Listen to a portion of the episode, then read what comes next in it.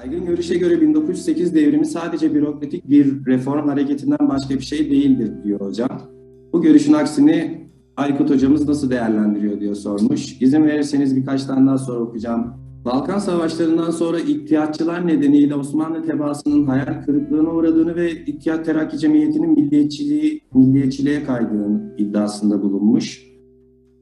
Üçüncü bir sorumuzda ben bu soruyu gerçekten önemsiyorum. Sizin çünkü bu, bu konuyla alakalı yani Bahadır hocamızın sorusuyla alakalı çok radikal olarak nitelendirebileceğimiz iddialarınız var. Daha doğrusu tezleriniz var. O yüzden bu soruyu da önemsiyorum. Demokratik fikirleri olan İttihad ve Terakki'nin darbe yapması nasıl karşılanmıştır? İttihad Terakki Merkezi Umumisi'nin Anadolu'daki direnişi organize ederken eldeki mevcut kuvvetlerine Mustafa Kemal'in emrine vermesi hakkında ve son olarak 1907'den itibaren bir değişiklik olmayacak mı hocam? Özellikle Türkiye içinde bir askeri yapılanma daha ön plana çıkmayacak mı diye bir soru var. Şimdi bunların hepsi aslında kendi başına çok çok farklı şeyler. Fakat e, birincisinden başlayalım. Bu e, her zaman aslında gene insanların büyük çoğunluğunun kafasında olan bir şey. Yani e, Türkiye tarihinin anlatımında 1908 devrimi lafı geçmiyor genellikle. İkinci meşrutiyet, meşrutiyetin ilanı diye geçiyor. Ve ben de özel olarak kaçıyorum bu ikinci meşrutiyet sözünden. Çünkü kullandığımız kelimeler aslında bizi yönlendiriyor bir açıdan baktığınızda. Diğer açıdan baktığınızda da e, aslında kendinizi ele veriyor. Şimdi ikinci meşrutiyet demek e, bir şekilde e, birincisinin 30 yıl sonraki tekrarı gibi anlaşılabilir ve zaten e, Türkiye tarihini yazan ve devlet odaklı bir tarih yazan tarihçilerimiz böyle bir e, süreklilikten bahsediyorlar. Böyle devlet odaklı tarihin e, kırılma noktası nedir diye o tarihçilere sorduğumuzda o tarihçiler bunu Birinci Dünya Savaşı sonrasına hatta hatta işte 1923'e e, endekslemek istiyorlar. Ve orada da işte monarşist bir düzen yıkıldı, bir cumhuriyet düzeni kuruldu diye. Halbuki e, anayasa hukuku siyaset bilimi açısından baktığınız zaman 1908 yılında yıkılmış oluyor monarşist bir idare. Çünkü monarşist idareden kastınız mutlakiyetçi monarşi bir şekilde bir e, hesap vermeyen bir devlet modeli. Bunlardan kaç tane kalmış dediğiniz zaman dünyada bir e, Çarlık Rusyası var esaslı olarak. Biraz da kenarından köşesinden e, Avusturya Macaristan İmparatorluğu ve e, Alman İmparatorluğu. Çünkü oralarda da meclisler var ama meclisler karar verici mekanizmalar içinde pek sayılmıyorlar. Ama ama baktığınız zaman e, Türkiye tıpkı Çarlık Rusyası gibi mutlakiyetçi yönetiminden vazgeçmemiş o anlamda da ayrıksı duya, duran 20. yüzyıl başında dünyada ayrıksı duran bir e, ülke. Şimdi dönelim. E, 1908 öncesi ciddi anlamda devlet otoritesine karşı ayaklanmalar var. Bu 1908 devrimi kitabının başında ben 1906 ile 8 arası 1906'da ve 7'de özellikle çok ciddi şekildeki e, vergi ayaklanmalarından bahsettim. Şimdi vergi ayaklanmaları dediğimiz zaman hafife alınacak bir konu değil. Yani e, Türkiye'nin değişik yerlerinde bir şekilde insanlar bir araya gelecek ve biz artık böyle bir devleti ayakta tutmak için vergi vermek istemiyoruz diyecekler. Bu çok ilginç bir şey ve mesela benim e, bulduğum bir doküman, Türkçesini bulamadım, e, İngiliz arşivinde İngilizce çevirisi var. Bu e, Trabzon'dan işte Erzurum'a e, ve oradan da Tebriz'e yapılan uluslararası ticarette bir takım tüccarlar e, yurt dışından e, belgeler getiriyorlar. Gizli işte kitaplar, posterler, afişler, şunlar bunlar. Bu mesela bir afiş. Burada da e, söylenen şu. Biz eğer vergi vereceksek bunun nereye harcandığını, kime harcandığını, nerelere paylaştırıldığını sorması lazım devletin bize. Ve e, burada söylenen bir şekilde bir temsili hükümet olursa bu vergileri vermeyi biz kabul ederiz. Çünkü bizden vergiler toplanıyor ama kime nereye harcandığı hiçbir şekilde bize ne bildiriliyor ne soruluyor. Şimdi bakın bu Fransız devriminde de öne sürülmüş olan e, tartışma konularından bir tanesi. Yani orada da bu konulara duyarlı olan insanlar diyorlar ki mutlakiyetçi krallık bizden vergi topluyor, topluyor, topluyor. Orada da zaten devletin ekstra vergi koyması dolayısıyla bir ayaklanma çıkıyor. Fransız devrimini başlatan da bir şekilde artık kabul edilemez derecede vergi yükü. 1906 ve 7'de de Türkiye'de yeni vergiler konuyor. Bu yeni vergiler e, keyfi bir şekilde konulmuyor tabii. Çünkü e, 1903'ten itibaren, Mürstek Anlaşması'ndan itibaren Makedonya uluslararası bir barış gücü tarafından yönetiliyor. Yani e, Türk jandarma ve askeriyesi yabancı güçlerin emrinde çalışan bir e, kolluk güçleri durumuna düşüyor. Avrupa'nın büyük ülkelerinden gelen uluslararası gücün de bütün personel masrafları ve askeri alet edevat masrafları Türkiye tarafından karşılanıyor. Şimdi bu devlet bütçesine bir yük getiriyor ve bu yük için o zaman ekstra vergiler. Bu ekstra vergiler konulduğu zaman bunlar bardağa taşıran son damlalar oluyor. İnsanlar zaten memnun değil. Bir de üstüne üstlük yeni vergiler konulduğunda o zaman böyle bir ayaklanma çıkıyor. Şimdi böyle bir ayaklanmanın çıkması herhangi bir e, ayaklanmadan çok daha farklı. Çünkü bu yıllar süren bir ayaklanma oluyor. İnsanlar bu işin peşini bırakmıyorlar ve dediğim gibi e, bizim e, ulaştığımız e, belgelerde sonuçta ikisi arasındaki ilişkiyi çok güzel kuruyorlar. Yani temsili bir hükümet olsun ve vergileri bu temsili hükümet, parlamento koysun, karar versin. Parlamento kim? Sivil toplumu temsil eden insanlar. Yani bize sorulsun, vergi alacak mıyız, almayacak mıyız? Alacaksak ne kadar alacağız ve aldığımız vergileri nerelere harcayacağız? Şimdi bakın bu tamamıyla devlet odaklı bir bakış açısının dışında bir bakış açısı.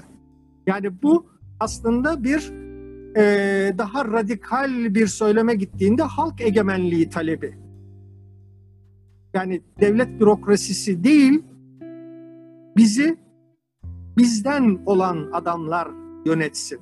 Şimdi e, bu vergi ayaklanmaları kısmında e, Oğuz biraz bahsetti. Mesela Erzurum'da olan olaylarda Erzurum'a vali olarak atanan Mehmet Ali Bey, Ali Bey, e, Nurullah Atıcı'nın babası mesela şehre sokulmuyor vali olarak. Düşünebiliyor musunuz? E, devlet bir vali atıyor ve şehrin kapısında şehrin ileri gelenleri diyorlar ki yok yani biz ayaklanma altındayız. Sizi şehre almıyoruz.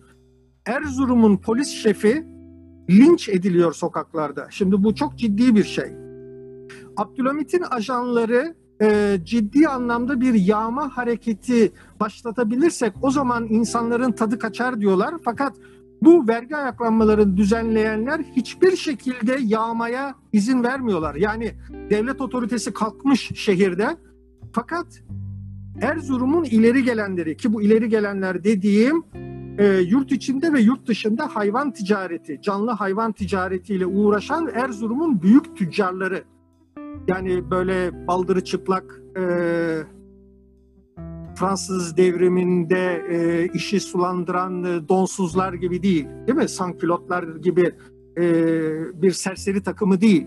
Bütün bu vergi ayaklanmalarını örgütleyenler oraların en ileri gelen insanları ne bileyim Karadeniz'de bir belediye başkanı ve onun ailesi böyle bir işin içinde baktığınız zaman tüccarlar bu işin içinde yani e, ortada son derece örgütlenmiş bir e, devlet otoritesini sorgulama var.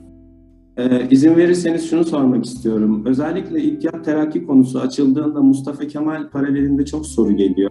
İttihat Terakki için Mustafa Kemal ne ifade ediyordu? Şimdi bu bürokrasi meselesinde yani bu bir reform hareketi miydi, bürokratların yaptığı bir hareket miydi? Çünkü e, Türkiye tarihinin e, bir damarı, anlatılan bir e, damar orada hep e, reform e, kafasında olan genç bürokratların imparatorluğu ya da devleti kurtarmak için müdahalede bulunduğu argümanıyla ortaya çıkıyorlar. Yani 1908'de olan olayları bürokrasi devleti kurtarmak için yaptı diyorlar. Şimdi burada e, ben o 1908 devriminde de özel bir e, bölüm ayırdım buna. E, hemen hemen bütün yüksek bürokratlar görevlerinden alınıyorlar. Elçiler görevlerinden alınıyor, e, ordu generalleri görevlerinden alınıyor, rütbeleri sökülüyor, bunların haksız kazançlarına el konuluyor, e, Büyükada'da ev hapsine alınıyorlar. Bunların bir kısmı canlarını kurtarmak için yurt dışına kaçıyor. Yani e, diyelim Abdülhamit'in e, baş mabeyincisi Arap İzzet Paşa, İzzet Paşa Holo, e, Arap dememiz e, Suriyeli olması, Suriye'nin güçlü bir e, monarşiyi destekleyen e, grubundan e, biri. E, o diyelim mesela e, Galata rıhtımında bir yabancı pasaportuyla e, gemiye binip Fransa'ya oradan da e, İngiltere'ye gidiyor. İngiltere'de de Washington'da elçi olan oğlu canını zor kurtarmış. O da oradan gidiyorlar ve baba oğul buluşuyorlar.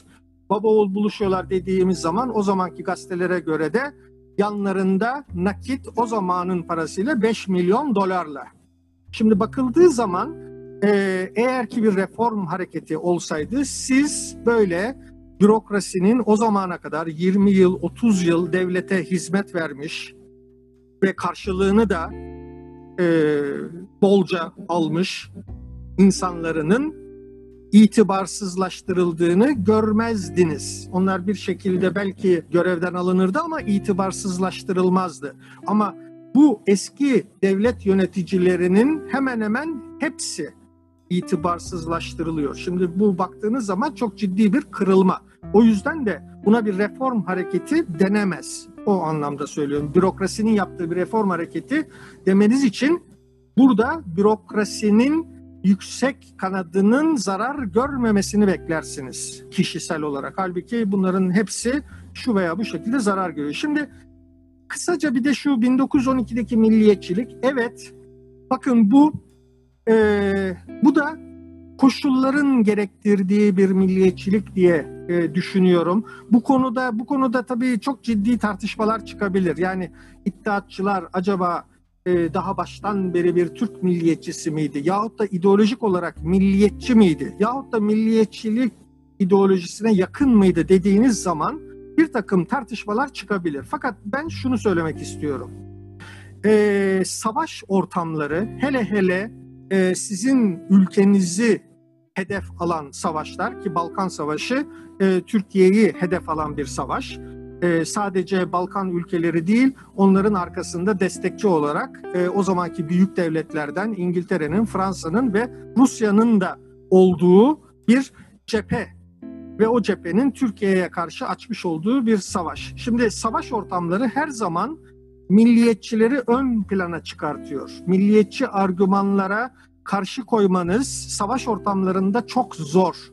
Yani siz ne kadar e, milliyetçilikten uzak olsanız, siz ne kadar liberal olsanız, ne kadar demokrat olsanız milliyetçi olanlar sizi çok ciddi bir şekilde sıkıştırabilir böyle savaş ortamında. Ben de 1912'de başlayan Türkiye'deki milliyetçilik akımının böyle bir e, durumda ortaya çıktığını düşünüyorum. Yani iddiatçıların kendiliklerinden çıkardıkları bir şey değil, karşı, kendilerini içinde buldukları bir durum.